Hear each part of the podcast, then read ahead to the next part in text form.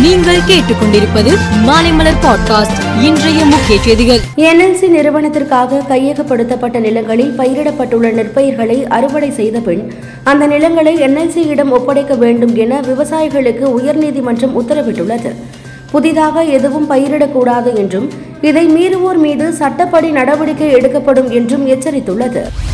நாகை மாவட்டம் அக்கரைப்பேட்டையை சேர்ந்த பத்து மீனவர்கள் ஆழ்கடலில் மீன்பிடித்துக் கொண்டிருந்த போது அங்கு ரோந்து பணியில் ஈடுபட்டிருந்த இலங்கை கடற்படையினர் அவர்களை கைது செய்தனர். எல்லை தாண்டி மீன்பிடிக்க வந்ததாக கூறி அவர்களை கைது செய்து உள்ளனர்.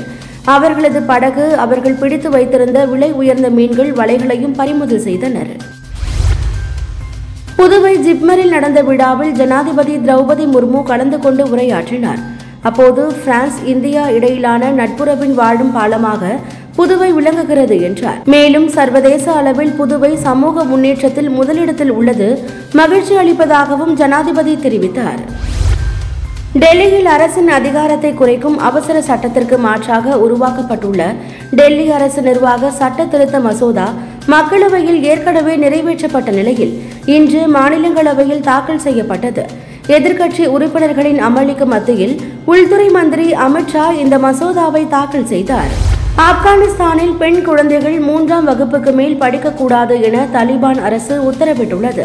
பத்து வயதுக்கு மேற்பட்ட பெண் குழந்தைகளை உடனே வீட்டுக்கு அனுப்புமாறு பள்ளிகளுக்கு உத்தரவிட்டு உள்ளனர் இது அங்குள்ள மாணவிகள் மற்றும் பெண்கள் மத்தியில் கடும் அதிர்ச்சியை ஏற்படுத்தியுள்ளது.